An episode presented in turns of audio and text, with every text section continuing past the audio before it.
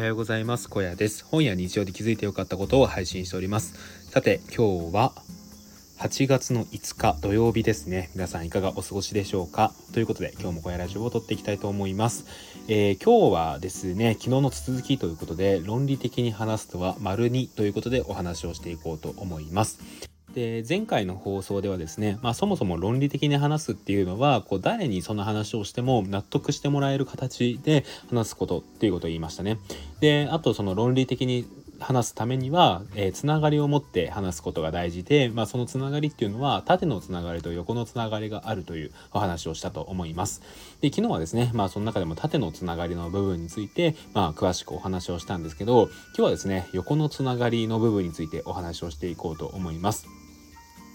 はい。ということでですね、まあ早速横のつながりの話をしていきたいんですけど、まあ、昨日ですね、あの、こういった例を出しました。あの、あなたが今面接官で、えっ、ー、と、面接をしているという時に、まあ、今から自己 PR をしてくださいと言った時にですね、あの、まあ、こういうふうに回答が返ってきました。えー、私は継続力があります。えー、だから目標に向かって、まあ、愚直に仕事をすることができます。みたいな形ですね。で、まあ、こういう自己 PR をした時に、まあ、多くの人は疑問を持つわけですよ。で、その疑問点っていうのが、まあ、いくつかあるんですけど、まあ、一つが、この私は継続力があるっていう部分に関して、それを担保するものって何なんだっていうことを思うわけですよね。うん、これはつまり論理的に説明ができていない状況であるってことが言えるんですけどこの私は継続力があるっていうことについて、えー、補強する形で話すのが、まあ、いわゆる縦のつながりの部分になってきます。まあ、例えて言う例えて言うならばまあ私は継続力があるので、まあ、仕事をこう愚直に行うことができます。でこの継続力があるということに関しては私は学生時代に、まあ、 TOEIC の、えー、勉強を3ヶ月間毎日することによって、えー、点数を、まあ、400点から700点まで上げることができました。みたいな感じですね。こうやって言うことによって私は継続力があるを下支えする、まあ、そういうエピソードっていうのを、えー、伝えることで、まあ、相手の面接官もああ確かにそれは継続力があるねっていうことになったなると思うんですよ。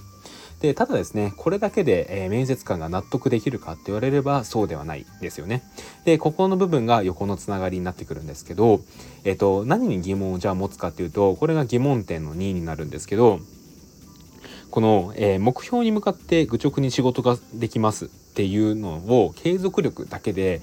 相手は納得をするのかっていうことですよね。うん、つまり、えー、っとこう目標に向かって愚直に仕事をする、まあ、仕事をなりなり、え、やり遂げる力みたいなのは果たして継続力だけで言えるのか？みたいなことなんですけどこの部分に関して今回横のつながりの点でお話をしていきます。で、えー、っとこれは、えー、質問官としては質問官面接官としてはどういうことを思うかっていうと本当にそれだけなの？っていうことを思うわけですよね。うん。つまり、えー、あなたがこう目標をなし目標を持って成し遂げる力っていうのはそれ継続力だけで言えることなのかっていうことを疑問に持つわけです。まあ、もっと他にあるんじゃないのってことなんですよね。でここで大事になってくるのが、えー、っとそれ以外の部分を考えるってことですよね。うんで例えば、まあ、こういうことを言ったとします。えー、私は継続力と、えー、目標管理力そしてインプット力があるのでこうこのこれらを総合して、まあ、目標に向かって、えー、愚直に仕事をすることができます。目標を成し遂げることができます。みたいな形で言った時にこれはかなり、まあ、説得力がありますよね。うん、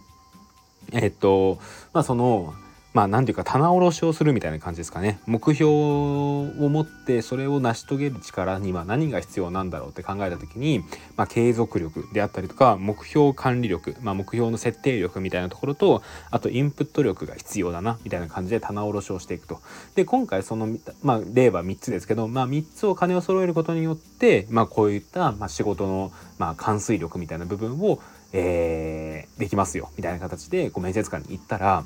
まあ結構説得力ありませんかね。で、それぞれにちゃんとやっぱりエピソードがあるわけですよ。これは縦のつながりの部分なんですけど、継続力の部分に言えば、まあ TOEIC のエピソードがあるし、まあ、目標管理の部分で言うならば、まあ例えばその TOEIC の点の時には、まあこう700何点を取るっていうような、えー、目標を持ってやってましたみたいなところがあるし、まあインプット力っていうところであれば、まあ勉強の部分ですよね。うん。ことを言えるかもしれない。でまあ別にこれ今 TOEIC に限って話をしたんですけど、まあ、それぞれ別々のエピソードでもいいんですけど、まあ、そうやってですね、まあ、縦と横の展開をすることによって、まあ、面接官としてもかなり納得感を持ってですねその話を聞くことができるんじゃないのかなっていうことを思います。で、えーと、もう少しだけですねこの横のつながりの話をしていくと横のつながり注意点があってこれが、えー、漏れとダブリがないような状態で話すっていうことですね。うん、で、えっと、WE に関して言うと例えば、えー、こんな感じですね今の話で言うならば私は継続力とスケジュール管理能力がありますだから目標を達成させることができますみたいな感じで話すのがこれがダブりがある感じですね。えーと、っていうのもこう継続力っていうのとスケジュール管理能力ってこれまあ結構意味合いとしてダブってるところがありますよね。まあ、だってスケジュールを管理することができなければ、まあ、そもそも継続することはできないし、まあ、逆もしかりですよね。継続をすることができなければ、まあ、スケジュールを管理するってことも言えないからこれってまあ言い方はちょっと違うんですけど言ってることは似てますよね。でこういう風になってくるとその横のつながりっていうのを担保できなくなるんですよね。まあもっと言うと面接官としてはそれはダブってると思うし、まあ、ダブってるとは言わないとしても他にも何かあるんじゃないのっていう状態を作ってしまうわけですよね。なんでこのダブりっていうのもないようにしないといけないって感じです。であと漏れの部分で言うならば例えば私は継続力とインプット力があるので目標を達成する力がありますみたいな感じで言うとえっ、ー、とまあこれは今、えー、2つだけなんですけど他にも何かあるんじゃないの状態になってしまうみたいな感じですね。でこれ難しいのが漏れとかダブりを感じるのは相手なんですよね。なんでその相手のまあ言葉を選ばずに言うとレベル感であったりとか視点によって漏れとダブりがあるかどうかの感じ方が全く異なるんですよ。なんで最初に僕が言ったみたいに継続力目標管理力インプット力の3つを上げることによって目標を達成できるなって感じる人もいれば他にももっとあるんじゃないのって感じる人もいるんですよね。なんでこの辺の、えーと、ピックアップ具合っていうのはすごい難しくあるんですけどまあこの例で言う面接みたいな場においてはそれを全部言ったらキリがないのである程度自分の中で棚卸しできていればいいんじゃないのかなっていうことを僕自身は思っています。うん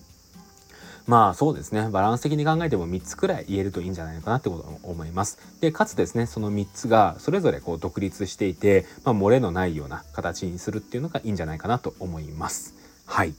そんな感じですね。でこれを考えた時に一個僕すごいなって思った例があったんですよ。でそれが吉野家のコンセプトなんですよね。あの今はちょっと分かんないんですけど昔吉野家って早い安いうまいみたいな3拍子が揃ってたと思うんですよね。でこれまさに横のつながりかつ漏れとダブりがない状態ですよね。うん、吉野家の早い安いうまいってそれぞれが独立して成り立っていますよね。うん、速さっていうのは安さとうまさとは別だし他の、えー、まあ、安さに関しても同じことが言えるしうまさに関しても同じことが言えますよね。うん、でしかもそれら3つがあることによって吉野家を表現することができてるってこれめちゃくちゃ完璧に